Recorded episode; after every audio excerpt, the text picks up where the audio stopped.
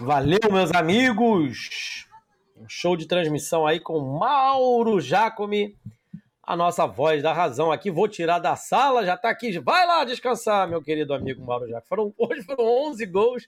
Eu fico pensando várias jornadas aqui de 0 a 0 aquele 1 a 0 canalha, sem vergonha. Hoje ele teve que narrar 11. Não sei nem se ele tinha se preparado, né?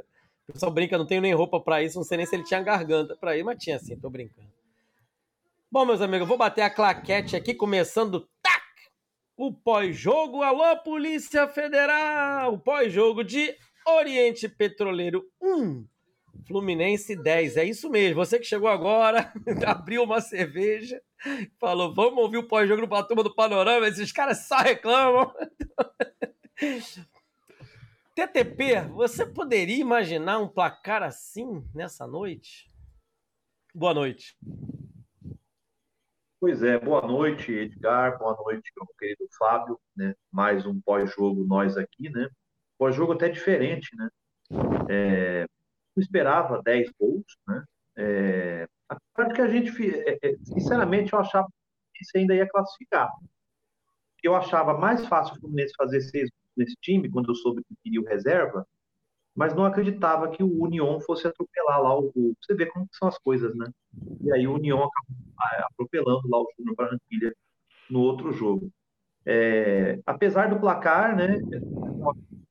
Escalação, e aí o Edgar, depois o Vitão, com certeza vão analisar né, nos vídeos posteriores aí, com aqueles campos, aqueles desenhos que gostam de fazer, eu acho brilhante aquilo é, uma escalação diferente, né, Edgar? Quase um. Na verdade, é, é, anunciaram ali um 3-4-3. O, o, o Cris Silva, Cris Silva não, Cristiano, que eu acho mais. Cristiano aparecendo como um terceiro zagueiro, vamos dizer assim, junto com o Manuel e o Lucas Claro. Caio Paulista aparecendo como lateral direito. É claro que a bola rolou, virou uma bagunça, porque aí também o time do Oriente Petroleiro não apresentou nada, foi para um bagunça, uma farofa de gols, a ponto de você comentar até dando com a gente no grupo aí durante o momento que você falou assim, bom, é, o jogo não teve nada, só teve gol e, e não teve nada, porque teve um momento que o, o, eu fui ver na televisão os melhores momentos, mas os momentos foram, foram gols. Né? Então foi um jogo atípico e eu acho que a gente vai ter muito trabalho aí para a gente conversar esse pouco tempo que vai ter aqui sobre que foi esse 1 a 10 do Fluminense. É isso. 15 Hein, pelo amor de Deus, pós-jogo aqui não merece mais do que isso, não. 11 minutos, um minuto para cada gol. Tô brincando. Fábio Corte, boa noite, meu querido amigo. Haja coração, como diria o Galvão. boa noite, Edgar. Boa noite, TTP. Boa noite a todos que estão nos acompanhando aqui. Olha, é, realmente é, é, vai ser lugar comum, né? O jogo teve 11 gols. Acabou. Um gol a cada oito minutos? Não, nove também não, porque não teve essa prorrogação toda. O cara até terminou antes da hora. Né? Imagina, ele não esperou os 90 minutos, não deu, também não precisava. É, é, é, é, chegou um ponto em que o 10 a 1 bastou. Né? É, o jogo foi isso. Foram 11 gols, um só do, do dono da casa, 10 nossos, para nossa felicidade. Ah, eu estava acompanhando a transmissão do Mauro e eu tinha lembrado também no, no grupo do, de uma goleada, a última goleada grande, assim, massacrante, o 9 a 0 do Fluminense no Campeonato Carioca de 76, que foi o primeiro campeonato da fusão, né? De verdade. O primeiro campeonato foi aquele, entraram Goitacás, Americano e Volta Redonda. E nós fizemos 9 a 0 e ganhamos um rival, porque o Goitacás não joga fácil com o Fluminense desde aquela época. Goitacás pode estar como está hoje, na quarta divisão do Rio de Janeiro, mas se jogar Goitacás e Fluminense, o jogo vai ser duro. Eles não né? E assim, eu, eu só lembrava dessa, não não lembrava de mais nada. É, é, é o frustrante? Sim, mais ou menos, né? Um 10 a 1 nunca é frustrante. Um 10 a 1 é um passeio né? É aquele jogo que a gente está na arquibancada, a gente começa só a aplaudir, porque não vai gritar, pular toda hora, né? Pular dez vezes. Haja energia também, né? Haja energia, né? E aí é o tal negócio, meus joelhos já não aguentam, meus tornozelos também não. Eu deixo para os mais novos começarem a fazer essas coisas. Mas foi, olha, foi um jogo divertido, né? E depois a gente até analisa mais essa, essa questão emocional, né? Da, de, de ter esperança, é, dúvida. Tem tempo, tem tempo ainda para a gente conversar sobre isso.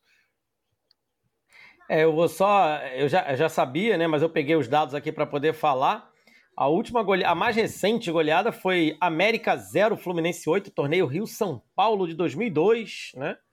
Teve gente que falou aí, eu estava ouvindo em alguns lugares, lendo em algum lugar, ah, foi no, foi no, ca, no Caixão, dos, não, não foi no Ferjão não, gente. Foi no torneio Rio-São Paulo mesmo, 27 de janeiro de 2002.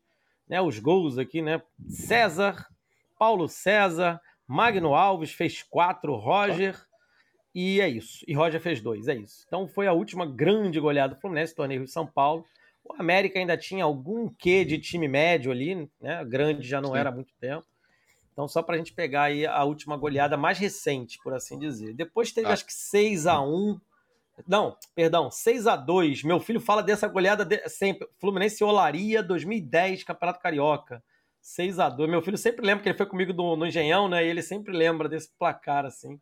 E Edgar, Mas, diga, diga. E aí você vê uma coisa: o, o, a, a gente já comentou muito isso, tanto no pré, no pós, nos jogos. O Fluminense pegou o hábito de não golear.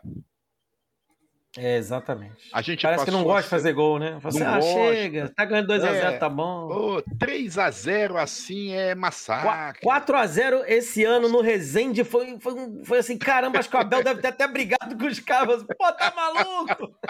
Como vocês vão fazer 4x0? Tá Pô, eu apostei 3x0 lá na Betfair, sei aonde essas casas aí. Porra, vocês vão me fazer 4 4x0, que massacre.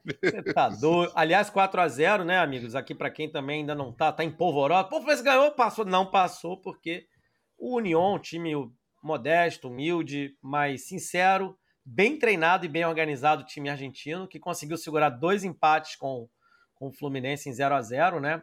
Para lá que a gente possa achar que é um time fraco, e é mesmo, mas é um time muito bem organizado, né? Para quem assistiu os jogos com o mínimo de sensatez e, e, e não tanto clubismo, é uma equipe Nós... muito, muito bem organizada. A gente falou disso aqui, inclusive.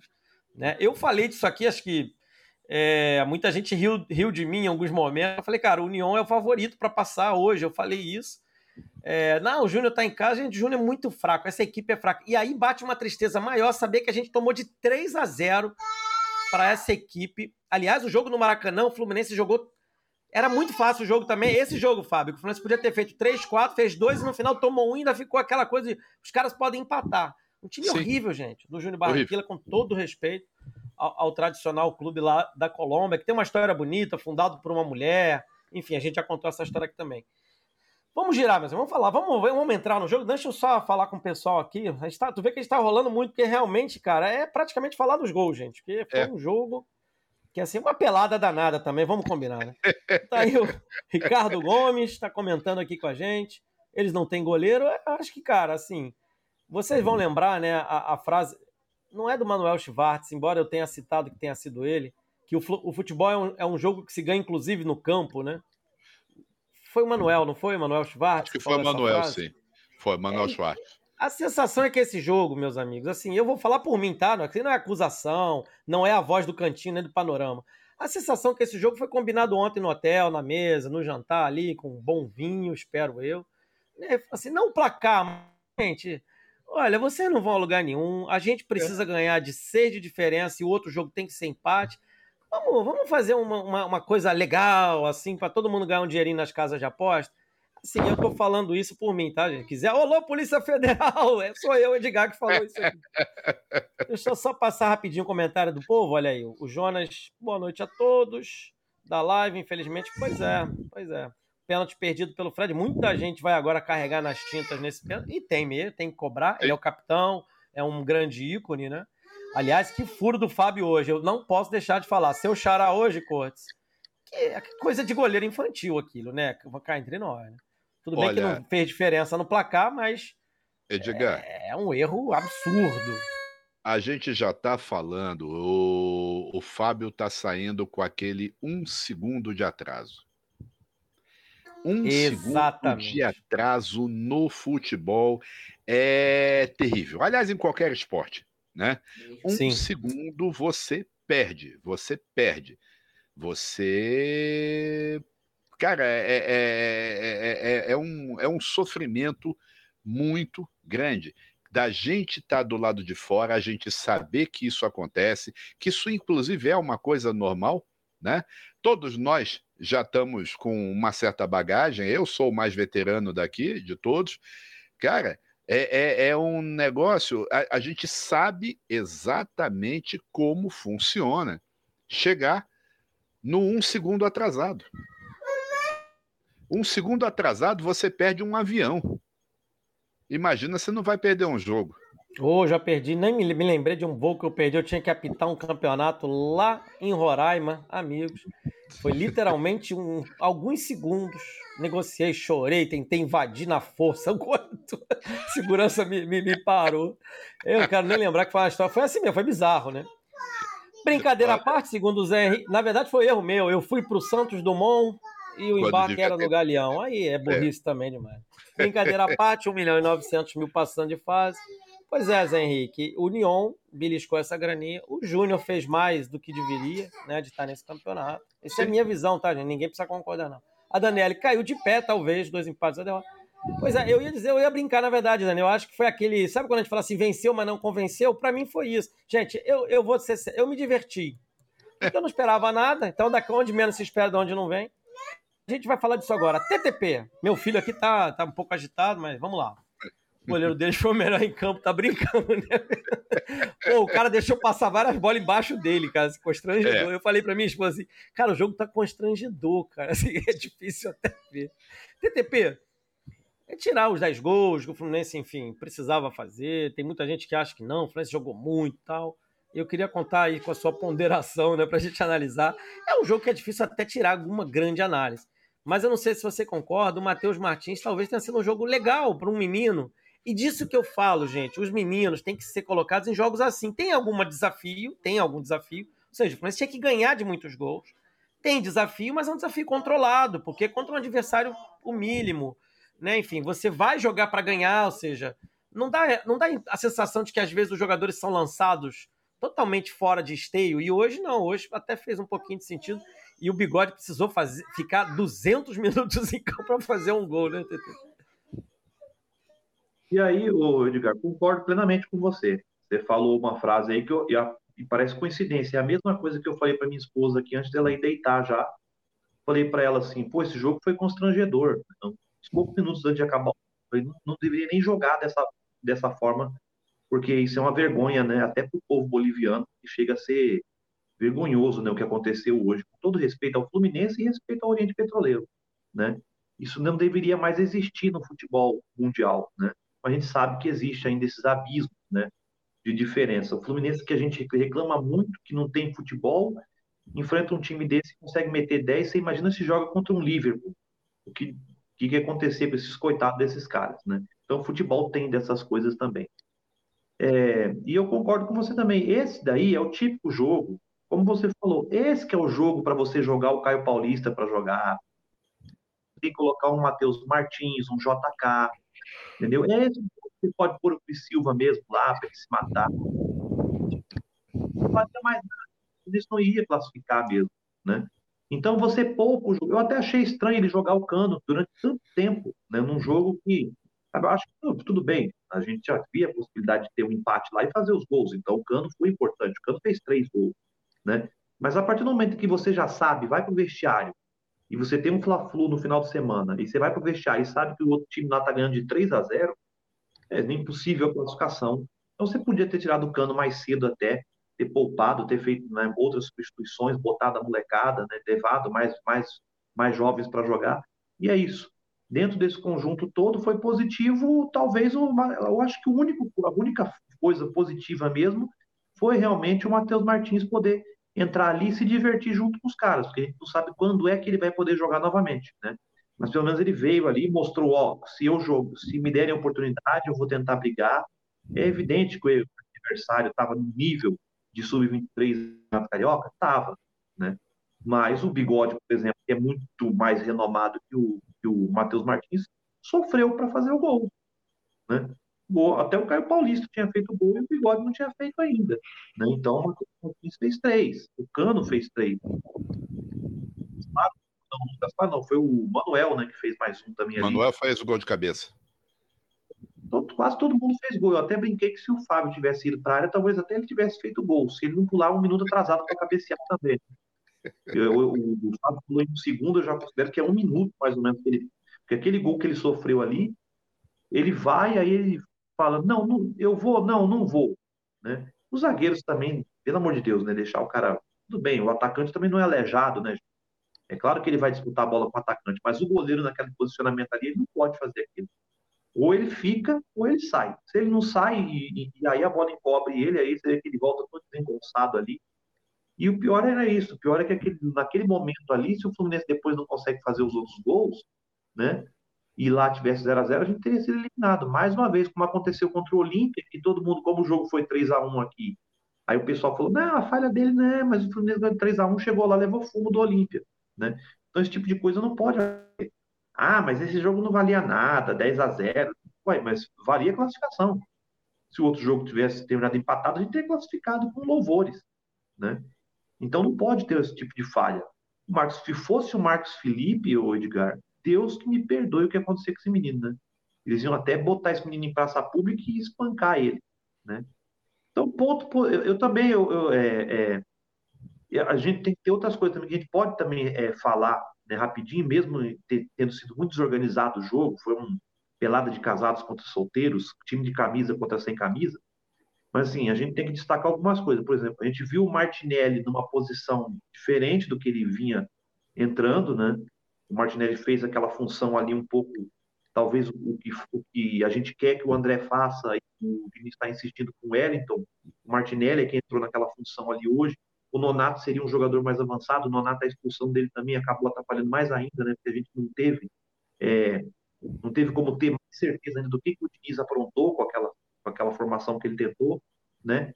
Eu acho que o, o, o João Arias também, apesar do gol, também ficou um pouco sumido. E aí eu também não estou falando que o cara jogou mal, é porque você tem um jogo totalmente desorganizado e a expulsão do Nonato confunde mais ainda, né? Então eu acho que o Arias ficou um pouco perdido também, né? E teve, como o Verlac falou aí, o Bigode que fez um primeiro tempo horroroso, no segundo tempo ele acabou aparecendo mais também, também porque abriu mais espaço, o Nonato saiu dali, ele se movimentou um pouco mais, conseguiu dar passes para gol. Então foi um jogo assim que a gente vai demorar uns 100 anos para ver outro jogo desse tipo. É até difícil da gente comentar hoje, né? Eu fiz uma, um silêncio eloquente aqui, como diria Reinaldo Azevedo, porque cá entre nós, né, amigos? É, eu acabei de, é porque eu acabei de abrir a coluna do, do Raul Susequinde. Pessoal, já tá panoramatricolor.com.br. Alô, Raul, eu quero crédito, hein, autoral, porque eu que sugeri essa coluna, ele escreveu. Eu vou ler a coluna dele aqui, que seria minha coluna, né? Então ele já, já, já vou ter que ter mais criatividade. 10 a 1 azar dos fatos. Matheus Martins, Germancano, Germancano, John Arias, Caio Paulista, Matheus Martins, Matheus Martins, Germancano, Manuel, William Bigode. Os idiotas da objetividade dirão que o Fluminense está eliminado. É um fato. Azar do fato. Flu 10 a 1, Flu 10, 10 a 1. Hoje é isso que importa. Domingo a história continua. É claro que eu estou brincando, Raul. Eu só falei que a minha coluna vai ser descrevendo cada gol e quem fez, porque já vai encher muita coisa. Então, foi excelente, é brilhante a coluna do, do Raul, gostei muito. É isso, simples e direto. E aí eu tava rindo aqui, o TTP acabou na mesma hora que eu tinha aberto a coluna. E, e assim, vamos lá, né? Matheus Martins, hat-trick, né? Para quem gosta do termo, Diamancano também. Outro William com passe de JK, né? Acho que é bom destacar o menino que tava aí surrado, é bandido, é marginal, não serve pro futebol. Tá tudo certo. O que esse rapaz ouviu aí só de dois meses para cá, três meses para cá, imagino que, assim, eu, eu vou falar para mim, eu não desejo que nenhum ser humano ouça o que esse rapaz foi obrigado a ouvir e ler na internet. Né? E aí eu tenho que ser coerente. Se eu defendo não invasões na comunidade, como aconteceu na Vila da Penha ontem aqui no Rio de Janeiro, pela polícia, para matar gente. É, é, isso. A polícia não vai para desbaratar quadrilha, coisa nenhuma. Isso é conversa mole. Quem quiser acreditar nisso, que acredite, fique com a sua fé. Né? Pragmatismo é claro, é ir lá matar gente pobre, favelada. É isso que acontece. Ah, o cara tá criminoso, não tá. Ué, mas não tem pena de morte no Brasil? Tem TTP? TTP que é um estudioso dessa área. Não deveria. Certeza não. Pois é. Então, o que esse rapaz teve que ouvir, e eu venho alertando, falei, gente, o garoto tem 18 anos. É claro que tem problemas, como outros tantos têm, só que, só que abafam muitas das vezes.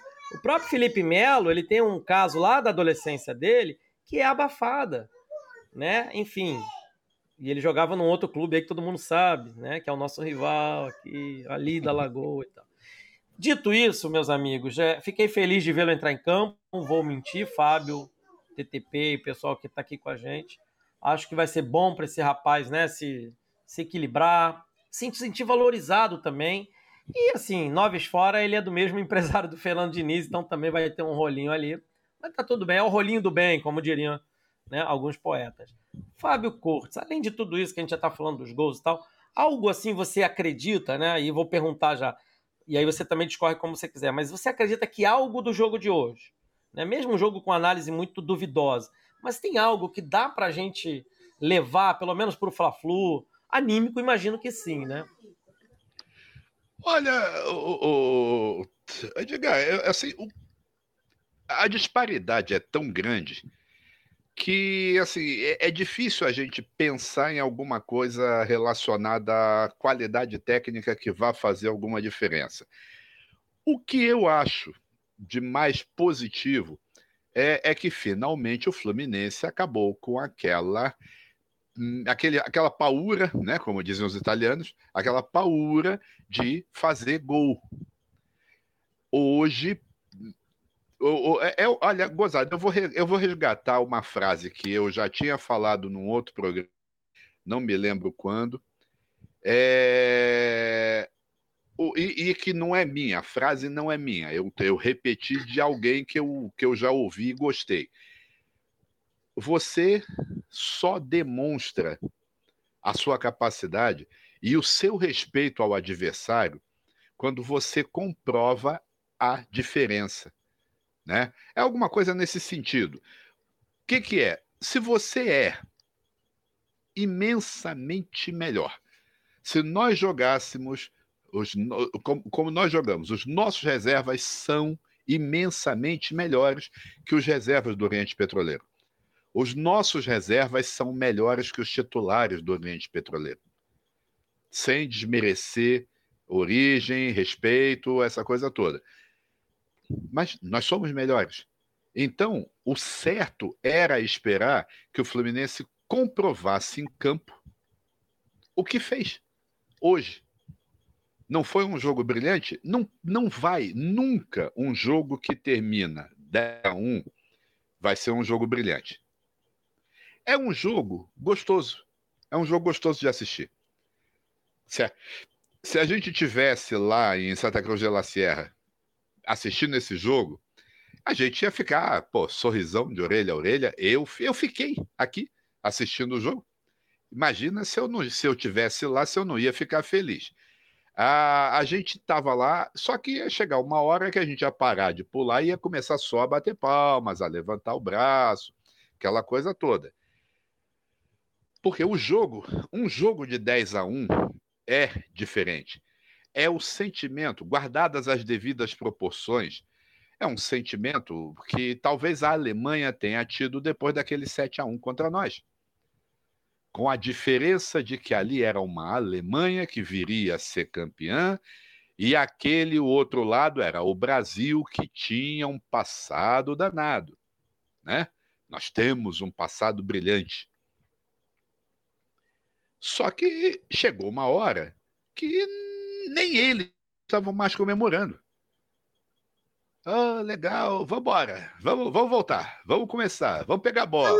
O Fábio, o Fábio tem, tem um gol no, que é do André, André Shirley, que ele faz o gol e vai comemorar com os amigos, os amigos tudo de costas, já andando pro meio. Ou seja, é, é, o tal negócio. Chega a um ponto em que aquilo ali não é tanto que, olha, gozado, a, até por conotações outras, né? A goleada mais humilhante é o 4 a 0 É o 4 a 0 Porque aquilo ali é aquela coisa, você botou o adversário no chão, de verdade.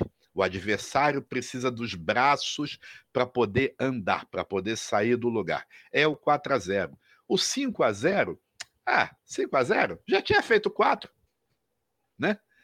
Mas agora, sem, sem, sem entrar muito na, na questão, o jogo foi divertido. É um jogo legal, é um é uma pelada, um casado, casados contra solteiros, é como o TTP falou, sem camisa contra com camisa. Gente, é, é, é isso. Tanto que eu, eu acho difícil. O Vitão vai ter que quebrar a cabeça para fazer aqueles esquemas maravilhosos dele, porque não havia necessidade de esquema. Não havia. A própria saída do. do é isso Donato... que eu ia falar. Já, não, desculpa, eu ia falar desde a escalação inicial você já não consegue já estava, já estava assim, porque o, o Poçante, né, o, a lenda, né, como você diz, a lenda jogando de lateral direito, né? O homem da Bessarábia como lateral esquerdo. A, a, a, gente chegou a uma hora que o, o que o, o, Martinelli, o Martinelli não estava só fazendo a proteção, o Martinelli foi ser zagueiro, né? E o Lucas Claro, o, o, o, o Mauro observou muito bem isso. O Lucas Claro foi para a lateral direita. Lucas Claro foi avançar hoje.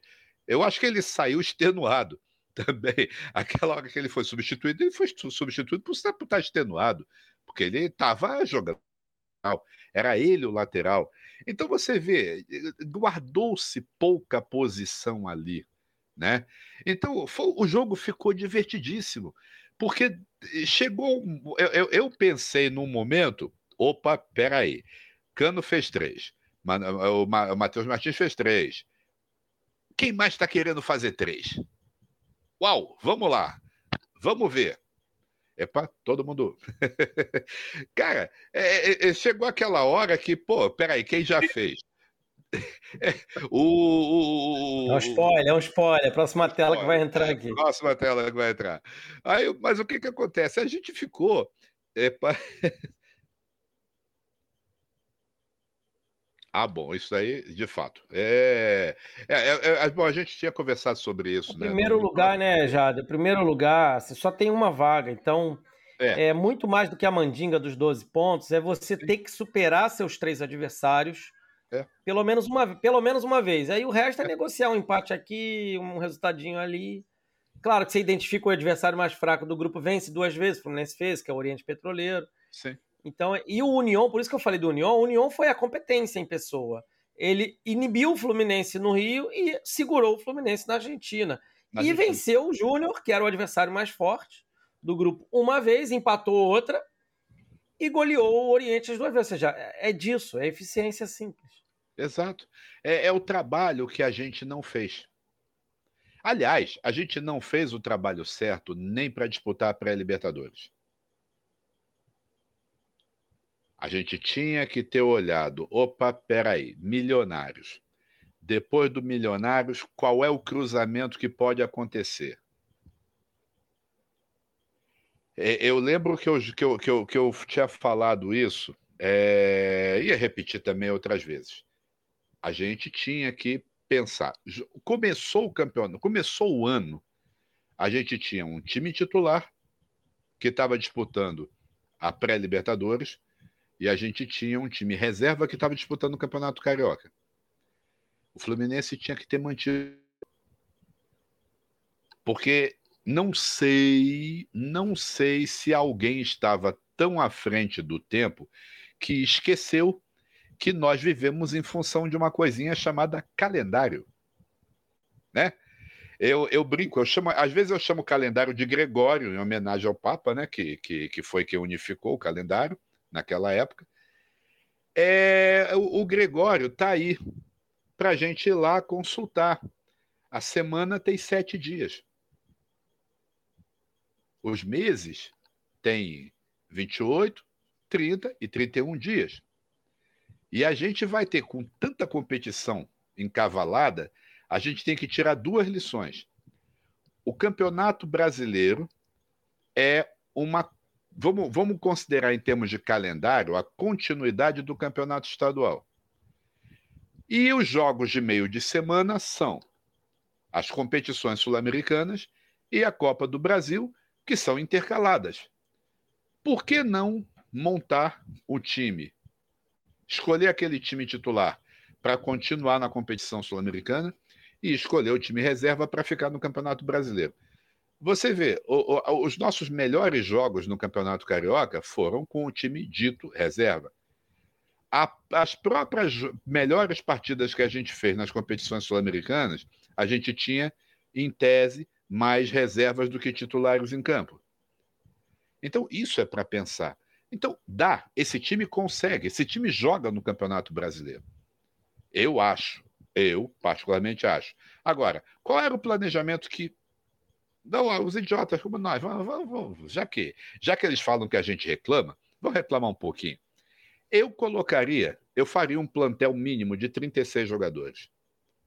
18 ficariam em função da, das competições de meio de semana e, e os outros 18 ficariam em função da competição estável os campeonatos de pontos corridos. Tá aí. Os reservas, vamos mexer os reservas para eles comporem banco, porem entradas, tanto em uma quanto em outra, porque você vai usar principalmente os titulares. Dá para fazer isso. Dá para fazer isso. Agora, é, é, o tal negócio, é chorar o leite derramado, mas assim, não sei, é, é, é vamos chorar? Vamos. Só que a gente está falando isso há bastante tempo. Há bastante tempo. A gente está falando isso desde o início do ano. Né? Não é uma coisa que a gente tirou da cartola. Vamos dormir felizes com o 10 a 1 de hoje, pelo 10 a 1. Mas a gente está falando nisso há bastante tempo. E olha, eu vou revelar uma coisa: a, a sensação nossa no Maracanã quando terminou o jogo do Fluminense com o Oriente Petroleiro, que a gente fez só 3 a 0 e um gol foi gol contra, a gente estava triste. A gente estava triste. Porque aquilo ali, a gente sabia, a gente que está do lado de fora, a gente que é torcedor, a gente sabia que 3 a 0 era pouco. Se nós fizermos 10 a 1 hoje, quer dizer, ontem, já é ontem. Para o TTP ainda é uhum. hoje, mas, para a gente já é ontem. Se a gente fez 10 a 1, a gente podia ter feito 5 ou 6 a 0. Fácil. Fácil. E não precisaríamos entrar com essa pressão hoje. Não precisaríamos. Vamos questionar. O que você falou, Edgar, a gente, a gente não ganhou do líder do grupo.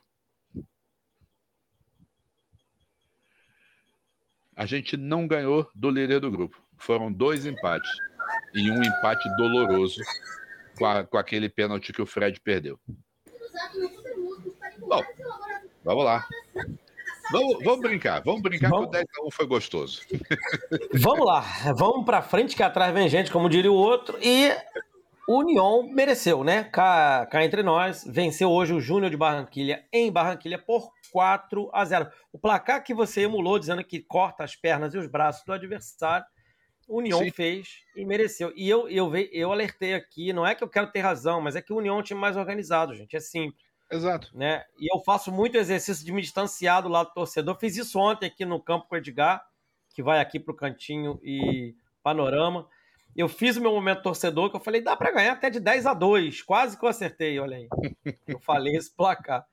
E, e de fato acreditei que pudesse, porque o senso de urgência do Fluminense para esse jogo foi para ganhar mesmo. E o Oriente, ainda mais tomando a decisão de jogar com o time reserva, né? Pela mãe do guarda. Então não era algo difícil. Agora, eu alertei também. Agora, combinar lá no outro jogo. Aí eu acho que é um pouco mais difícil. É. Né? E lembrando que o União é uma equipe mais organizada. O União tinha um ponto a mais. do que o Júnior Barranquilla. Então o Júnior tinha que jogar só para ganhar. E ia deixar espaços. A equipe do União iria aproveitar, aproveitou. Parabéns à União. E assim, a, o pessoal pode estar estranhando o nosso clima aqui até um pouco mais descontraído, é. a gente está eliminado. Mas é que assim, eu acho que assim, posso falar aqui, vocês, claro, vocês estão falando, mas assim, acho que não surpreende muito, né, gente? Vamos, vamos, vamos ser honestos. O Fluminense não se eliminou hoje ou ontem, né? Não foi agora nessa rodada, pessoal. O Fluminense Sim. vem sendo eliminado fatiadamente, né? O Fluminense foi sendo esquartejado nessa competição e por, por ele mesmo, o Fluminense, tá? Nós não enfrentamos assim equipes que nos envolveram, fizeram a gente falar, nossa, foi difícil. Pelo amor de Deus, né? Eu vou só pegar uma fala aqui do João, olha aí, que legal. É isso, João, exatamente o que eu acabei de falar. Nos deu um orgulho hoje pela vitória. E cá entre nós, é muito mais legal para quem é adolescente, ali, criança, amanhã dizer pro amiguinha lá, ah, Flusão meteu 10 a 1 e tal, não sei o quê. É isso, né, gente? Porque para nós, adulto, resolvido, com problemas mil para resolver, a gente sabe que foi um fracasso retumbante de glórias mil, como diria o nosso hino. Hoje senti falta da. Eu também já, sabe por quê? Porque era um indicativo que ele não jogaria domingo. Então, como ele não jogou hoje, e aí já fica um spoiler. Tirando o Cano e o Fábio, que a imprensa já deu de bombejada, que são os titulares hoje que vão repetir domingo, pense em todo mundo que não iniciou o jogo. É um spoiler da escalação de domingo. E isso me dá um frio na barriga que eu, você não tem ideia. E aí a gente vai ver as figuras míticas aí. O, o, o Jade já trouxe a primeira, que é o Wellington. Tarcísio, se por um lado uma goleada dessa contra uma equipe que, enfim, estava ali rezando só a sua sentença, né, na competição, doido para acabar o jogo, a torcida tentou dar uma ajudinha jogando bomba no gramado para ver se o juiz acabava o jogo, né?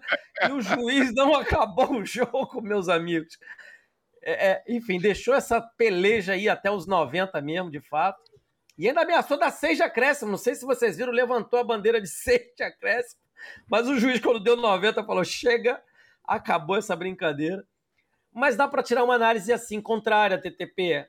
Quem num jogo desse vai mal, é, é pelo amor de Deus, né? E aí a gente pode destacar alguns nomes. Acho que o Caio, todo mundo já é consenso. O Caio, não, perdão, o Cristiano. É. Ele tem dificuldade até de se posicionar em campo, gente. E aí não é perseguição, é um jogador que realmente, assim, dá nervoso. Porque a gente, como torcedor, fala assim, cara, vai, baixa o, o, o, sei lá quem em você, baixa o branco em você aí, velho. E o cara não consegue. Num jogo desse, controladíssimo, sem desafio. E o outro foi o William, né? Que assim, ah, jogou bem, gente. O William jogou muito mal, um atacante que tava lá perto da área. Cara, a gente tem que ser honesto, sabe? Ele tá se arrastando em campo. A sobrevida que ele tem é porque ele tem muito minuto. E assim, os minutos dele em campo não se justificam. TTP queria te ouvir um pouco nessa linha dá pra gente também olhar assim, jogador que não consegue performar, né, para usar a palavra que a galera gosta. Num jogo desse, é pra gente acender um pelo menos uma luz laranja, né? E aí, o, o Edgar, eu destacaria o goleiro Fábio, muito mal, porque nas, nas poucas oportunidades de bola que foi, ele levou um gol que não pode sofrer, o time não conseguia nem finalizar, as bolas que finalizou foi fraquinho em cima dele, muito chute de longe e para fora e no momento em que precisou dele, ele falhou. Então ele já, não, ele já falhou algumas vezes. Se fosse Marcos Felipe, repito, já estaria crucificado em praça pública, né? Ou poderia estar até dentro de algum carro sendo sufocado por fumaça, não vamos entrar em detalhes. O, o Cristiano, o, ó, o Fluminense optou por dois laterais, né, que infelizmente é, é, não, não, não tinha razão de ser, que é o Cristiano que esse pessoal gosta de chamar de Cris Silva, não vou chamar porque não tenho carinho por ele, faz parte de Cris Silva, para mim é Cristiano. E o Cristiano, porque não tem condições, como você mesmo disse, o cara que não consegue desenvolver um futebol num time ridículo, como foi apresentado hoje pelo Petroleiro, e repito, com todo respeito ao povo boliviano, o que o Oriente Petroleiro fez hoje foi ridículo, de colocar os reservas todos preparados para levar uma goleada de 10 gols, né? Não dá. O Pineda também é aquela velha história. O Fluminense trouxe Abel Hernandes fora do peso, trouxe o Bobadilha fora do peso, trouxe o Casares fora do peso e agora traz o Pineda fora do peso. Vem cá, se vai contratar pessoas fora do peso, eu tô aqui, viu, gente? Tô com 43 anos, que é a idade boa para jogar no Fluminense. E Alô, Johnny! Hoje, numa palestra aqui onde eu trabalho, eu descobri que eu sou quase uma anta, viu, Fábio? A anta é gorda, pesada e, e tem mais ou menos 30% só da visão. É praticamente eu. Sou gordo, pesado e só tenho pouca visão. Então, eu sou praticamente uma anta. Eu posso jogar na lateral esquerda do Fluminense, né? E, assim, gente, pelo amor de Deus, entendam o que eu vou dizer, tá? Quem está assistindo a gente. É, o fato de você ter um cara como o Caio Paulista, que é horrível, e aí eu quero que vocês entendam o que eu vou dizer. O fato de você ter um cara como o Caio Paulista, que é horrível tecnicamente, mas o treinador pede para ele, joga no ataque, ele vai. Joga no meio-campo, ele vai. Joga de volante, ele vai. Joga de lateral esquerdo, ele vai. Joga de lateral direito, ele vai. Por mais que tecnicamente ele não consiga é, desenvolver um grande futebol, ele vai lá e se esfola, ele cai, ele tropeça, ele tromba, ele tenta fazer de tudo porque ele quer jogar. Quem que tem que observar isso? Seu Samuel Xavier, tá? Seu Wellington. Eu vou até dizer, o seu Natan, uma vergonha na cara. Peguem pelo menos a vontade desse menino que é horroroso, já que ele quer tanto jogar pelo Fluminense, ele mostra isso, apesar de não ter condição nenhuma de ser jogador profissional, e aplique um pouco de sangue em vocês, cara. É uma vergonha. Porque quem que discute aqui que o Natan não é infinitamente superior tecnicamente ao Caio Qualquer criança de 4 anos sabe disso. E aí o Natan fala, ah, eu não estou satisfeito, não gosto de jogar aqui, não gosto de jogar ali. Oh, pelo amor de Deus, cara. Quanto é que. Se não, meu amigo, pode voltar para o Atlético Mineiro. Tá? O menino Matheus Martins foi durante muito tempo colocado em segundo plano e hoje entrou e mostrou. Então, será que a gente precisa mesmo de Natan? Entende? Será que a gente precisa mesmo de Samuel Xavier? Será que não dá para botar esses garotos? Ah, mas então você está defendendo o Caio Paulista como lateral direito? É evidente que não. Só estou falando aqui, se o cara tem tanta vontade de jogar, mesmo não conseguindo, ele está se esforçando, o cara que consegue jogar e tem mais, tem mais tá, é, técnica, deveria ter no mínimo vergonha na cara de, de, de saber que está vestindo a camisa do Fluminense. E se aplicar um pouco mais. É uma vergonha vocês, vocês serem preteridos pelo Caio Paulista. Essa limitação técnica que ele tem é uma vergonha para esses caras. Não todos, tá?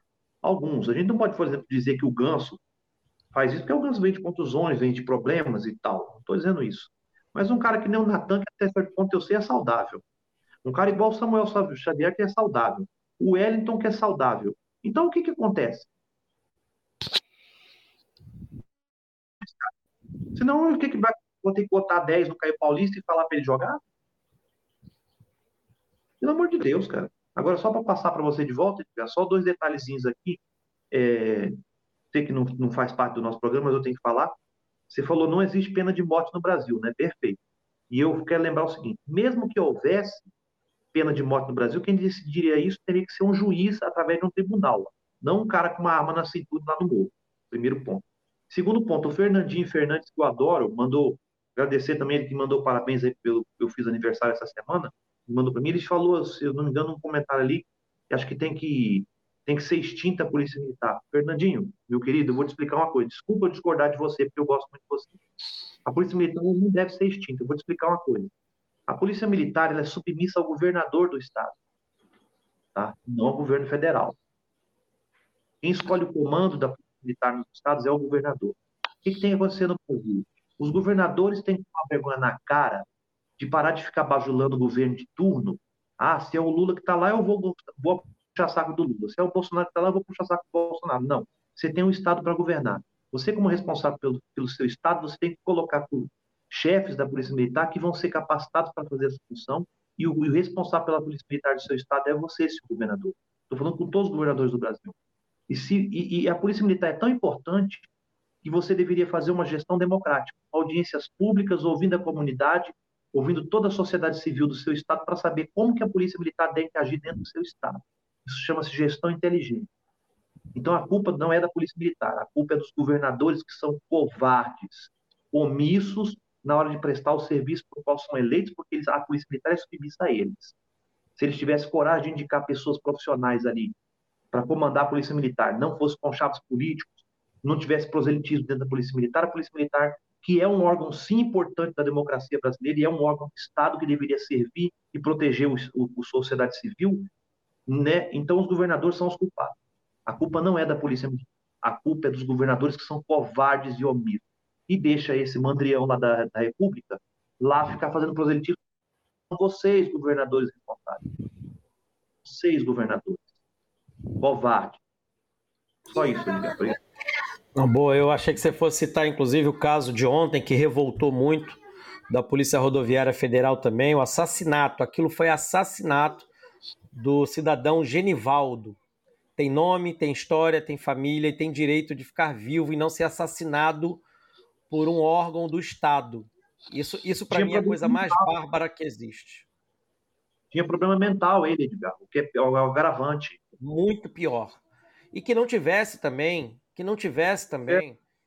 É. Isso, isso, o limite para mim já está abaixo, muito abaixo do aceitável nesse país. Eu queria aproveitar já que você tocou nesse ponto e também é, colocar. Chega.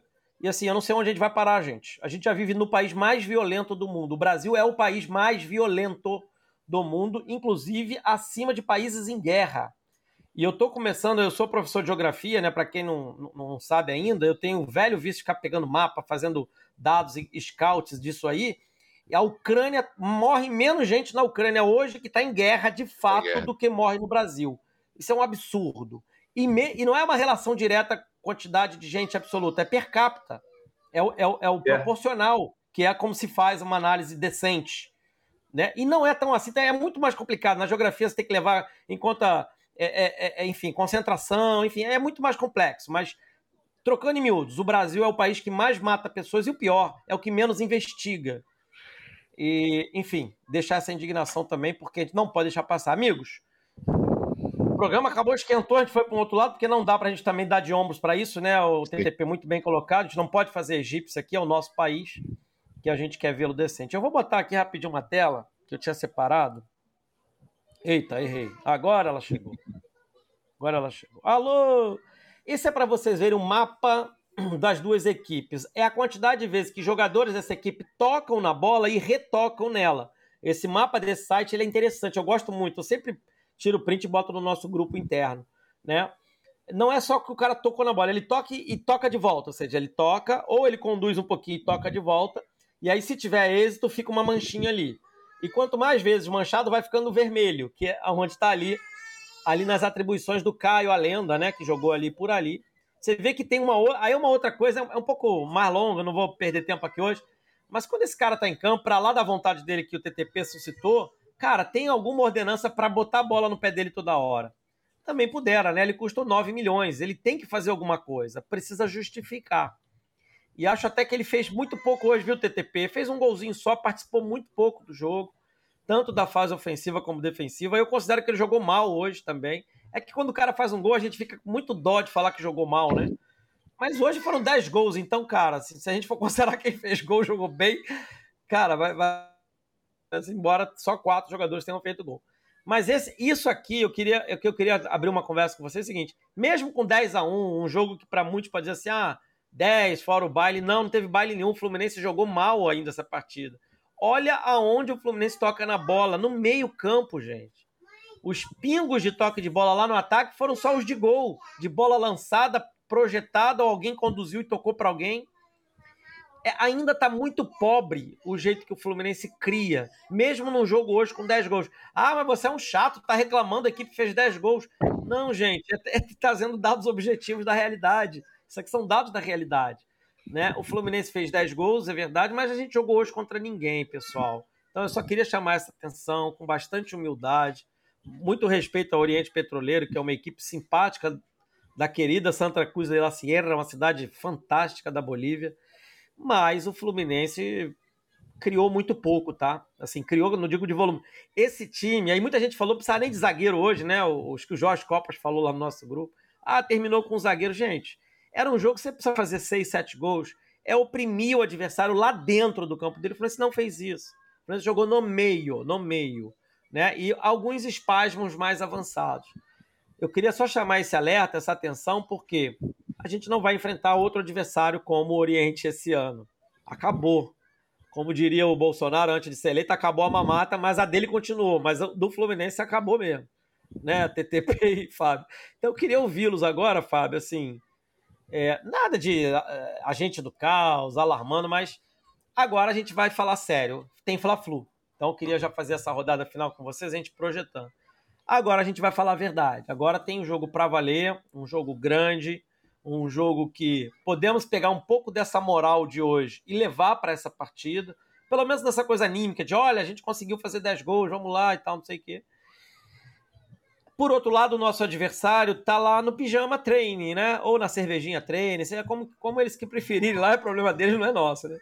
Então eles estão lá descansando desde ontem à noite, porque jogaram na terça, anteontem, para falar a verdade. Jogaram na terça com time misto, vários reservas também. Em casa, não viajaram, então não tiveram desgaste emocional de ter que se estressar se vai classificar, se não vai, enfim e a gente joga numa condição adversa. O Fluminense pode ganhar? Deve. Deve. Mas a gente precisa olhar agora para isso. Agora começa o campeonato de verdade, né, Fábio? Acabou. Sul-Americana acabou, gente. Acabou. Não vai ter viagem internacional mais, a gente não vai conhecer Cochabamba, nada disso. Agora a gente vai ter que jogar o nosso grande Brasilzão, que já é grande para chuchu, né, TTP? Você que o diga que está aí a quase mil quilômetros da gente, se não um pouquinho mais. Agora, agora é como diria minha avó, acordar para cuspir, né, Fábio? Olha, Edgar, é bem por aí mesmo. Ah, vamos lá, vamos tirar algumas, é, algumas impressões é, que podem ser positivas, adicionais.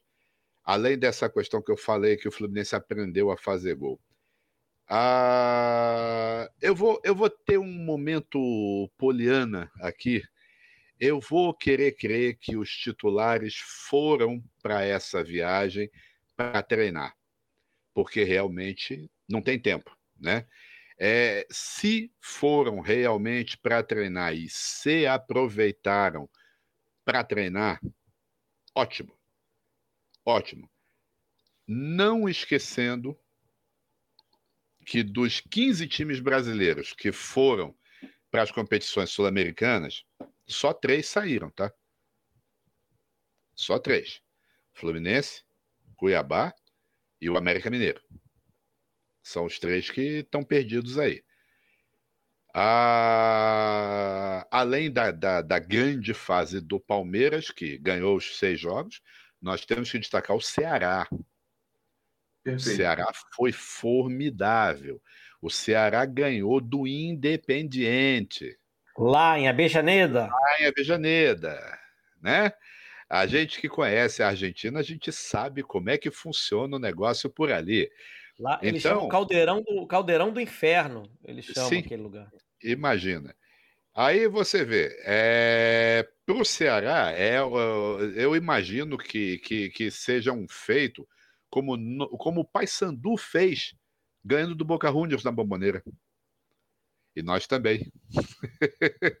Afinal, nós ganhamos do Boca na Bomboneira, nós ganhamos do River no Monumental de Núñez. É, a gente joga bem com, com os hermanos. Né? Nós ganhamos bem do Nacional também, no Uruguai. Então, o, o que, que acontece?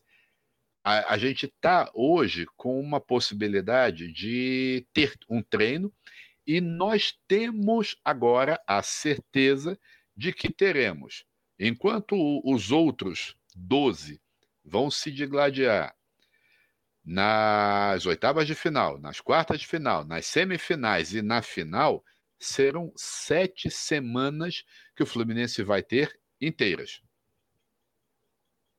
Sete. Trabalho.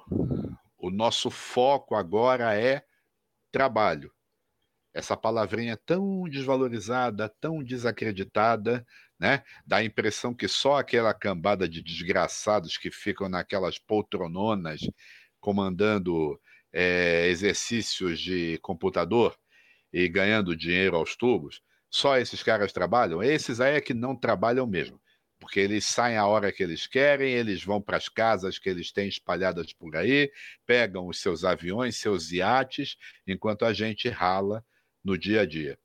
Então, vamos lá. Hoje, o Fluminense precisa botar na cabeça que precisa trabalhar.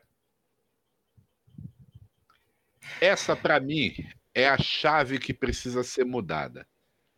Espero encarecidamente, vou acreditar nessa versão que a, a mídia tricolor presidencialista está soltando por aí, que não, que eles fizeram. Eu quero acreditar nisso. Quero. Quero. Espero que os jogadores tenham ido para treinar. Santa é, disseram Cruz... isso, né? O próprio é... Diniz falou isso. Exato. Então, vamos, eu compro, compro essa versão, mas muda a chave agora. Eu não sei se eles vão voltar agora de madrugada, não creio, apesar de que eu vou é fretado, mas não creio que eles vão sair de Santa Cruz de madrugada. Devem esperar para, devem dormir, né, se recuperar ah, um pouquinho. Certeza. E amanhã de manhã todo mundo acorda, vamos, vamos embora, vamos embora que o avião sair. É isso que eu espero. A chave tem que mudar. E eu espero que já tenha mudado com os treinamentos dessa semana. Se é garantia de vitória, não sei. Eu acho que o que mais é garantia de vitória é ver a reação dos nossos adversários, né? os invasores, é... em relação à loucura do dia a dia que eles costumam fazer. Né? É, por enquanto tá, tá, meio, tá meio seguro. por enquanto tá meio seguro. Espero que continue, espero que eles aprendam a ter respeito, né? E, e o resto é esse apenas é o primeiro de todos os jogos que faltam do Campeonato Brasileiro. A gente tem duas alternativas: ou ganha a Copa do Brasil ou ganha o Campeonato Brasileiro. Tá? Precisamos é uma questão financeira também, né? Aliás, uma genialidade formidável o planejamento financeiro. Muito legal. É... Me deixa estupefato, Fábio.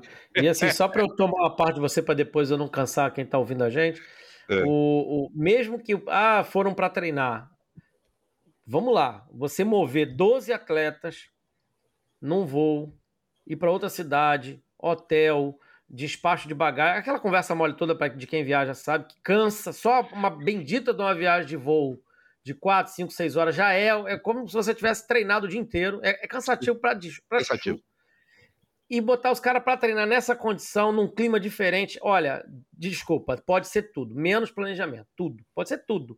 Crendice, vamos lá, oba, oba, Deus é bom, qualquer coisa, menos planejamento. Né? Planejamento. Olha, Edgar, é, é, é, vamos lá, vamos, vamos fazer um, uma, uma provocaçãozinha até em relação a isso. Talvez a, o melhor nome tenha sido realmente o do John Kennedy, ter sido levado para esse voo. Ele entrou, sentiu o clima, né? Ele viu do banco a necessidade. É, a gente viu os jogadores entusiasmados com a possibilidade. Depois, à medida que o, que o Santa Fé estava fazendo a festa, é, foi amansando. Mas vamos lá. Tirando o John Kennedy, que, que, que, que, que é, o, é, é, o, é o passageiro desses voos, os outros poderiam ter ficado treino você dá até por telefone. E inventaram isso aqui que a gente está fazendo agora, sabe? Você consegue transmitir. É, é. Parece incrível, é. mas você consegue sentar, o microfone, ouvir, Não. transmitir. Dá até para botar coisa na tela. Olha, olha aí, vou botar de novo aqui, pessoal. Olha aí, alô Diniz! Alô comissão técnica do Fluminense! Eu tô brincando aqui, mas tô falando sério. Tá? Mas é, é sério. Olha aí, dá para fazer isso aí, apontar ali, ó, o pessoal tem que atacar por aqui e tal, não sei o que. Exato, exato. Gente, pelo amor de Deus. Sim, justamente. A gente está fazendo reunião via Zoom, via não sei o quê, via o, o nosso aqui, o StreamYard. A gente está fazendo isso desde o início da pandemia. Depois entra o bigode. Ah, bom. Aí, olha, Zé Henrique. Ah, Zé aí... Henrique deixa, vamos deixar para falar do é, a partir de sábado. É, porque senão gente... essa. Não, esses detalhes. Porque... Não, tô brincando, Zé Henrique. Você está é. coberto de razão. E tem um detalhe é. rapidinho, Fábio, também para a gente não perder aqui alguma coisa, que é o seguinte. É. Vamos lá. Né? O jogo é domingo. Vai ter jogo, vai ser um disputado. O Fluminense pode ganhar, pode perder, pode empatar, pode ser 10 a 1 de novo, pode, né? Futebol pode qualquer coisa. Mas tem um detalhe, né, que até o Zé Henrique está trazendo, e eu já tinha falado. Se você olhar os reservas de hoje, é o time titular domingo, gente. Não, não tem mudança. E de novo, Fábio, hoje foi contra ninguém, eu sei. Mas, de novo, a gente está numa coisa curiosa, né? Os titulares não conseguem vencer jogos difíceis. Não conseguem. E tem dificuldade até de fazer gol. Sim. É um caso curioso. Eu acho que o Fluminense talvez seja o único caso no mundo, né? No mundo que aconteça isso. E olha que assim, Edgar, a gente até é condescendente com, com o elenco, a gente sabe que o elenco foi mal montado, mas a gente tira alguns jogadores. É, é eu eu tô uh, careca de falar que, assim, tirando as laterais, né? É, eu, eu ainda que o Marlon, com sequência, com uma sequência boa de jogos, o Marlon se firma. Eu acho que ele é o único de ofício, né? É... Eu, quando eu coloco a, a minha perspectiva de jogadores para o meio de campo, pra, do meio da, da volância para frente, eu, eu tenho os nomes dentro do elenco do Fluminense hoje, que eu acho mais conveniente. E aí, não adianta, eu não coloco o Wellington, eu não coloco o Felipe Melo, é, e agora eu vou tirar o Nonato. eu, vou, eu vou colocar o Nonato na geladeira das minhas análises, porque, gente, é, esse rapaz, ele tem que. É, ele, eu não sei, não sei o que, que aconteceu para ele ter tomado aquela atitude. Uma, uma atitude estúpida. É, é, é, aliás, uma parte a parte disso. Por que, que ninguém chega nos jogadores do Fluminense antes de com, com, começar as competições sul-americanas e fala: gente, o Fluminense não tem simpatia de ninguém na Comebol. Ninguém. O Fluminense não tem simpatia de ninguém que manda na Comembol. Então, tenhamos mais calma do que o impossível, porque na dúvida é contra nós. Reclamação do adversário é ouvida, a nossa reclamação é advertida e nós vamos ser roubados. Claro, não é o caso de hoje. Né? Hoje o, o, o, jogo foi tão animado que não teve. Sinceramente, não vi nada parecido com falha de arbitragem também né? Então nem teve, nem tinha como hoje o coitado do juiz, né? Não, é, se pô. tivesse algum acordo ali pro cara fazer. Até as expulsões foram corretas. Qualquer árbitro faria isso. Viu dois brigões idiotamente se, de, se digladiando em campo, bota um vermelhinho na cara de cada um e tchau e benção, o chuveiro é daquele lado. Tá? É, acabou. Acabou. Agora, nós é que temos que nos preparar. Então, um alerta ao homem à frente do seu tempo. Por favor, chame alguém para fazer uma palestra antes da próxima competição. Porque com 14, 15 vagas, é difícil a gente não se classificar para uma ou para outra. Então, gente, aula, aula. Pega alguém do departamento de futebol e manda o sujeito gravar num DVD, num pendrive, em alguma coisa, as arbi a, a, os lances das arbitragens que nos prejudicaram em vários momentos, não apenas esse ano, ano passado, ano retrasado, na história. Vamos fazer uma cineminha. Cineminha, cineminha no CT. Ó, esse lance foi assim, assim, assado, porque o soprador não quis. Esse outro foi assim, assim, assado, porque o Bandeirinha teve priapismo de braço. Ah, não sei, não sei o que. Ah, pá, ó, vai botando. Vamos fazendo uma brincadeira em cima disso. Mas é preciso. Isso tem que fazer parte do treinamento do jogador do Fluminense. O jogador do Fluminense tem que saber que o nosso time ser respeitado. Então, nós temos que impor o respeito pela qualidade técnica e pela cabeça. A gente tem que botar a cabeça em campo também. Né? É isso. É, é uma sugestão para o ano que vem, até. E este ano, minha sugestão é aproveitemos as sete semanas livres. Acabou. Me alonguei um pouquinho, mas era, era necessário. O meu desabafo foi esse. Não, é assim, é importante porque Fluminense está eliminado. É bom a gente frisar aqui de novo, vou, vou ficar falando para quem vai ouvir depois no podcast. O Fluminense foi eliminado da Sul-Americana no mesmo ano que foi eliminado da pré-Libertadores. O Fluminense fez história. E ainda ganhou de 10 a 1 para fazer uma história com uma cereja num bolo já todo caído, aquele bolo que despenca, né? Durante a festa vai escorregando, o povo vai botando os negócios para segurar. E Edgar, eu tô rindo de nervoso, tá, gente? e Edgar, só um detalhe: não é cereja de chu, não, viu? Essa cereja é não. é cereja mesmo. Foi aquela cereja enlatada do Chile ali, importada, bonita, cheirosa. Exato. Né? E agora eu vou entrar no Zé Henrique para passar para o TTP. Assim, Zé Henrique, desculpa, não foi desdém que você falou, você falou uma coisa certa, é, é o que eu estou falando. Olha só, isso não é perspectiva para um clube como o Fluminense.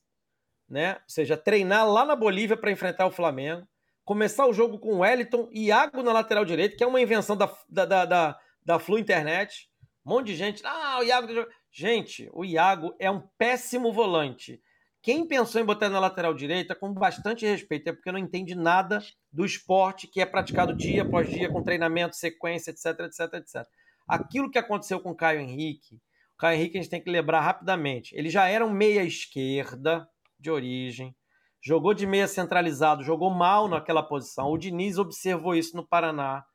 Ele veio para o Fluminense com 22 anos de idade, jovem ainda toda a vida, mas com indício de craque e aí o Diniz colocou ele para experimentar na ala esquerda primeiro, depois colocou funções defensivas na lateral esquerda, num dois volantes e dois zagueiros. Assim, eu estou falando tudo isso porque as pessoas vão pegar o caso do Caio Henrique e vão começar a torta direita, sair atirando a metralhadora por aí, pegar um jogador aleatório e jogar na lateral e vai dar certo. Não é assim que funciona, gente. Calma. Futebol tem outras coisas, é muito complicado. É, tem uma coisa na educação física, pessoal, é, que é, enfim, a ciência do esporte por trás, que fala que para você aprender uma coisa minimamente, minimamente bem, fisicamente, você tem que praticar no mínimo 10 mil horas. Claro que assim vai ter divergência, pode ser menos, pode ser mais, pode ser muito menos, pode ser muito mais.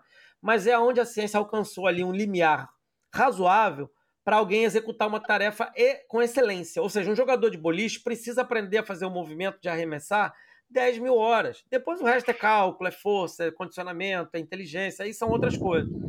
E aí você pegar um cara de uma posição, jogar na outra e treinar ali um mês, dois treinos, três treinos, pelo amor de Deus. E aí o José Henrique insiste, ó, hoje fez 10, quantos partidas vai precisar jogar para fazer mais? Ah, isso vai levar 10 jogos, né, José Henrique? Pelo que o Fluminense consegue construir pra gente. Tomara que não, tomara que o Fluminense dane a fazer gol, comece a ser o, o, o Manchester City aqui Tupiniquim, né? Já que o Fluminense já é meio parceiro do City, como diz o Mário Bittencourt, né? A gente cede nossas joias e fica chupando o dedo, observando ele jogar pela televisão. É a parceria mais interessante que eu já vi na vida.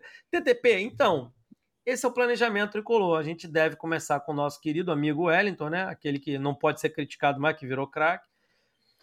O Cristiano jogou hoje, então reza a lenda que ele não vai ser escolhido, mas vai vir o nosso querido colega né, de, de, de pança, né? Com todo respeito, eu tenho a minha, você tem a sua, o Pineda e há outras figuras míticas aí que a gente já está acostumado, né, no time que não estão dando caldo mais. É por aí de, o, o, o, e aí, TTP, eu queria também que você falasse. De novo, hoje a gente jogou contra ninguém. Mas você, TTP, pensaria alguém hoje e faria ali um amalgamento, né? Você faria ali uma transfusão naquele time que vem sendo titular? Alguém que você observou hoje fala assim, pô, acho que dá e tal. Fala um pouco sobre isso e esse Fla-Flu aí. De tudo, momento Milton Neves, do programa, né? Que hoje não estou apresentando, mas eu trago mesmo assim. Vasco, Cruzeiro, todos estão na Série B. Mas e o Fluminense? O Fluminense não. O Fluminense vai de Oral B, pasta de dente, que, né, que está patrocinando o momento Milton Neves de hoje. Pois é, Edgar. É... Fluminense e Flamengo. Né? Primeira coisa que o torcedor precisa entender, até nesse momento, estamos eliminados da Sul-Americana, eu não vou colocar na conta do Diniz, porque o Diniz pegou, se eu não me engano, duas partidas, né? Não, três é, partidas. Praticamente. Não, é, ele, ele estreou contra o Júnior, Ele, na verdade, estava se apresentando ao elenco. Oi, como é que vai? Você que vai jogar aqui? Pô, não sabia, o Mário mandou aqui e tal, não sei o quê. Contra o Júnior, a gente ganhou. Aí ele teve um jogo contra o União lá e esse agora. Ou seja, ele pegou metade, mas vamos, vamos dar um desconto, né? Ele, chega, ele deu oi para o jogador entrando em campo já contra o Júnior. Não, e tem um detalhe matemático aí na jogada. Se, a, se o Abel tivesse feito a metade que o Diniz fez, Sete nós pontos, teríamos né? terminado é. com 14 pontos. Perfeito, perfeito. Perfeito. Ó, o torcedor precisa entender o seguinte: algum momento nós vamos perder para o Flamengo. Tá? Seria muito maravilhoso eu chegar aqui e dizer que o Fluminense nunca mais vai perder para o Flamengo na história do futebol. Isso não existe. Isso não existe. Né? Vamos ser... Seria maravilhoso, mas isso não existe. Uma hora o Fluminense vai perder para o Flamengo. Né? Aí eles vão achar que fizeram a maior partida do mundo. Ah, perdemos 50 vezes para eles. Ganhamos, somos dos caras. E esquece as 50 derrotas. Tudo bem. Vencer nesse momento significa que o Diniz está fazendo um baita trabalho? Não, o trabalho está começando ainda. Perder para o Flamengo significa que o Diniz fracassou nessa, nessa vinda para o Fluminense? Também ainda não. Está começando. O trabalho do Diniz vai começar agora, como bem disse o Fábio. Um tempo para treinar, sul-americana, só tendo ali a Copa do Brasil ali para tentar alguma coisa e, e, fazer o seu trabalho no Campeonato Brasileiro, né? Aí ele tem o, o John Kennedy aí, tem o Matheus Martins aí, né? Que são os meninos de hoje, que é a pergunta que o Edgar me fez. Eu acho, Edgar, que desse time que jogou hoje, muito embora tivemos um adversário totalmente é, desqualificado até para ter uma opinião concreta, é, Martinelli precisa voltar a esse time do Fluminense. Apesar de que hoje eu achei ele até um pouco tímido, mas ele jogou na posição que, diferente do que ele vinha jogando ali, mas ele não, não prejudicou o time. Aliás, acho que poderia até ter sido melhor se o Nonato não tivesse cometido aquela bobeira ali junto com o jogador do, do, né, do, do Petroleiro, ok? Então, acho que o Martinelli pode entrar nesse time, até porque o Iago está muito é, mal, porque o Iago está muito cansado. Pô. O Iago entra no mesmo caso lógico, com algumas diferenças, do Caio Paulista. O Caio Paulista ele fala lá, não, entra lá e joga lá, corre lá, tromba lá. O Iago ele fala, não, eu preciso de você aqui na lateral direita. Não, eu preciso de você aqui no meio. Não, agora você vai jogar de ponta esquerda. Não, agora você vai ficar aqui. Agora você vai ficar aqui. O time vai cansando.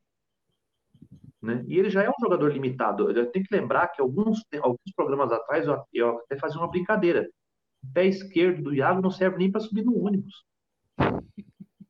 A hora que ele sai na cara do gol para fazer um gol ali com o pé esquerdo, ele se entorta todo e tenta chutar com o pé direito, porque ele não tem pé. É um jogador profissional que está no Fluminense, que é um dos maiores clubes do mundo, e que o pé esquerdo não serve para subir nem no ônibus.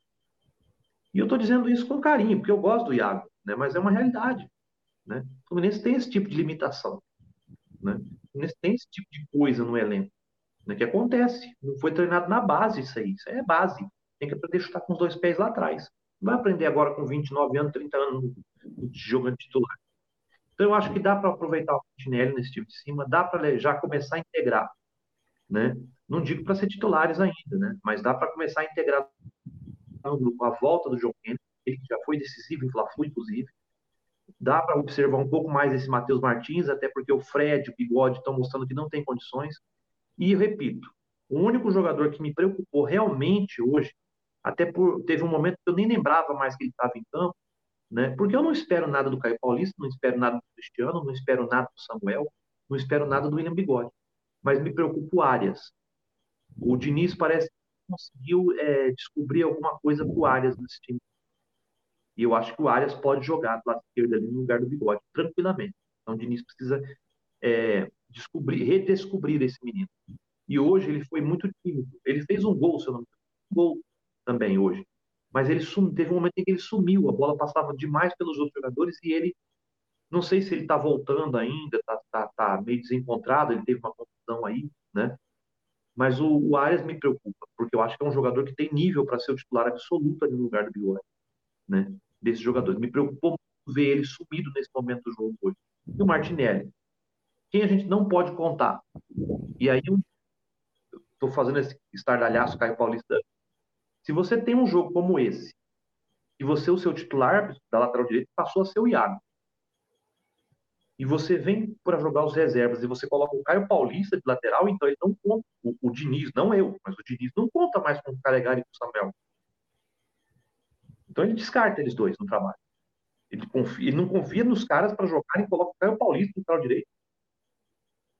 E aí ele confia um pouco menos ainda no Samuel, porque no segundo tempo ele coloca lá no finalzinho o Calegari, né? Na substituição ele ainda coloca o Calegari ali, mas então o Samuel Xavier ele descarta de vez. E hoje seria um jogo, então, assim, na lógica, se é para jogar os reservas, deveria jogar o Samuel Xavier, então, ou o Calegari, já que o Iago passou a ser lateral direito. Então ele, a gente vai vendo que o Diniz ele vai simplesmente ele, a gente não consegue entender muito bem o projeto dele, né? Em alguns momentos. E a gente vê, insiste, por exemplo, com o Wellington. Tudo bem, Diniz, é um problema seu, né? Eu, se fosse dar conselho para pessoas mais poderosas do que eu, poderoso seria eu, né? Eu não tenho nada a dizer. Mas eu tenho visto algumas coisas assim que eu não consigo ainda, ainda não consegui ainda entender, né? O que o Diniz quer, né? Então, para terminar, para devolver para vocês. Quando você tem Iago de lateral direito titular, e você vem para um jogo como esse, você coloca um Caio Paulista para ser lateral, então você não conta mais o Calegari e Samuel. Você está descartando dois jogadores. Se você põe hoje um jogo como esse, o Cristiano, o Cristiano, e você provavelmente vai usar o Pineda titular no Fla-Flu, então você também está descartando o Marlon, que na minha opinião seria o melhor. Né? E se o Arias entrou hoje, então você também está descartando o Arias. Se o Martinelli entrou hoje, você está descartando o Martinelli. Então, e, e, ao mesmo tempo, ele coloca o Arias, mas ele coloca o bigode.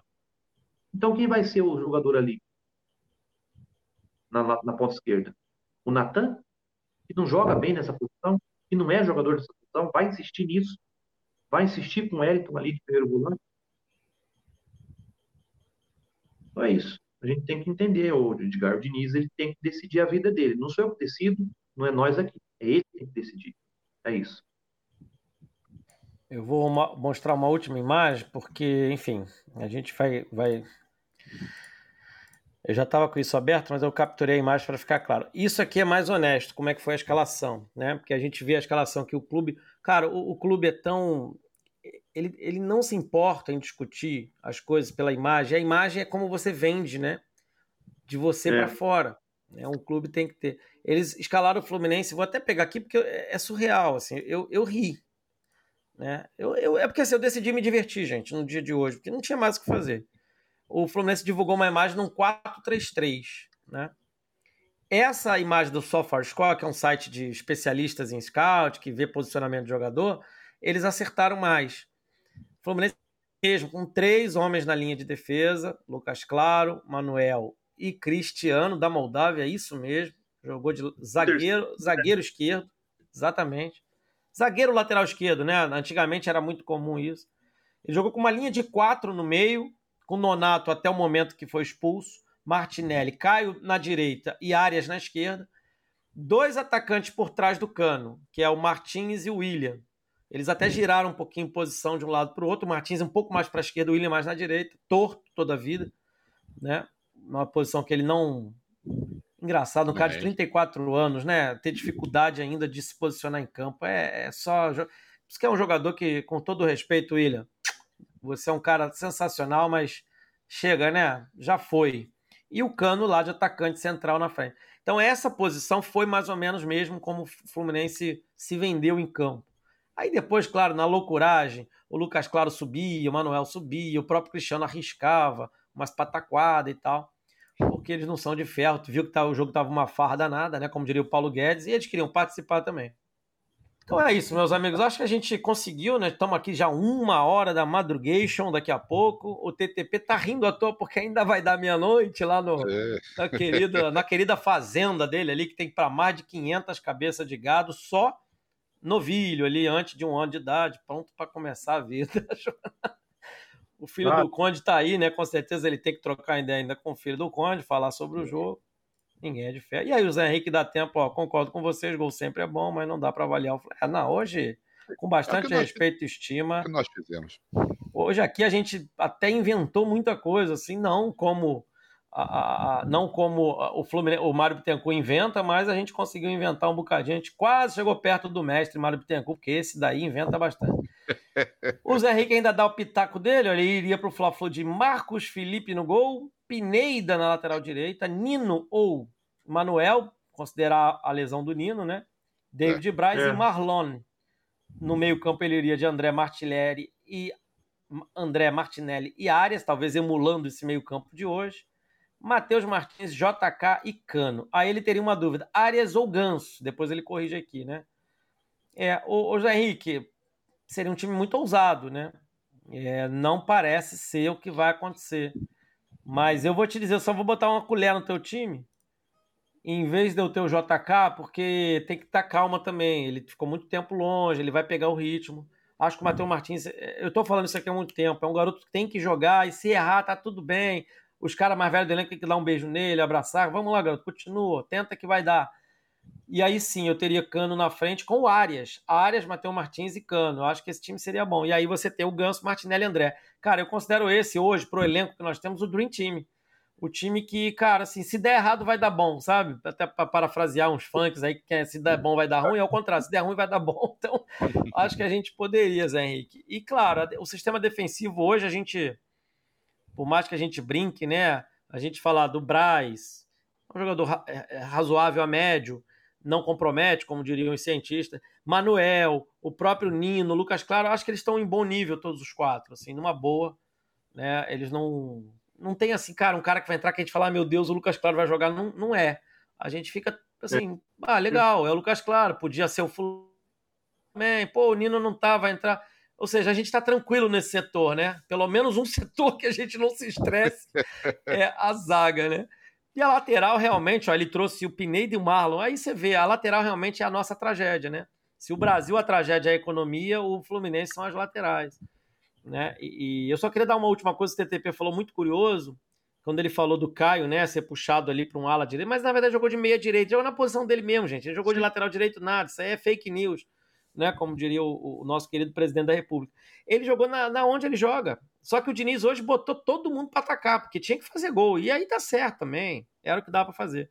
Então eu acho mais o, o, TTP que o Calegari tem entrado hoje para ganhar um ritmozinho é um indício que ele pode ser titular. Porque ó, entrou o André, entrou o Luiz Henrique. É. A gente tem que pegar essas coisas no ar. A gente vai pescando, né? São pequenos detalhes aí que a gente vai pescando. É, o JK não, acho que o JK tá nesse brinde de brinca uns minutinhos ali, menino, vai lá, se diverte, vamos ser felizes de novo, né? Vamos ver se. Né? E, e aquilo que eu falei aqui não é mentira, não. Ele é do mesmo empresário do Diniz, então, ou seja, já tem ali uma bastidor. Mas não tem nada de errado quando o jogador é bom, né, gente? A gente não pega Sim. no pé jogador de empresário. Exato. A gente é. pega no pé quando o cara é ruim, pô. Aí, que nem a gente teve que aturar aqui, Ourinho, Danilo Barcelos, o nome lá que o Fábio não gosta de usar, que tá lá no Curitiba agora. Dizer, é. Essas coisas que a gente fica aborrecido, pessoal, sabe? E, e, porque, como diria o Vanderlei Luxemburgo, são coisas que pertencem ao futebol, né? Então, empresário de, de, de, de pertence ao futebol, paciência. É. Amigos, vou deixar um boa noite, vou deixar vocês também dar uma boa noite de vocês com, com, né, com, com, com o tempo de vocês, com todo o respeito. Mas assim, acho que a gente conseguiu até falar já de Fla-Flu, projetar o futuro. Né? A gente não é mãe de nada, mas a gente costuma dar nossas pataquadas também, né, TTP? TTP que tá ali com a bola de cristal dele.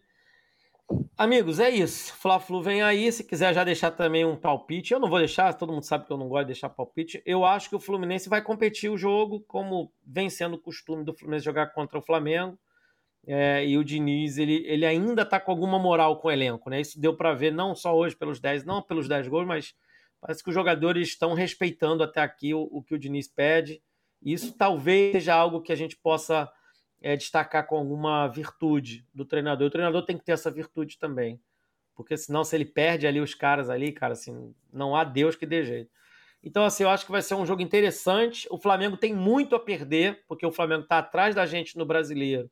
E estão tentando plantar lá uma, uma tragédia na, na, no Flamengo com o goleiro deles, que tem falhado algumas bolas, e com o treinador, que o pessoal não gosta do treinador deles, porque o cara é arrogante, né? E, enfim, e, e, você sabe como é a imprensa aqui do Rio de Janeiro, eles gostam de escalar o time do Flamengo.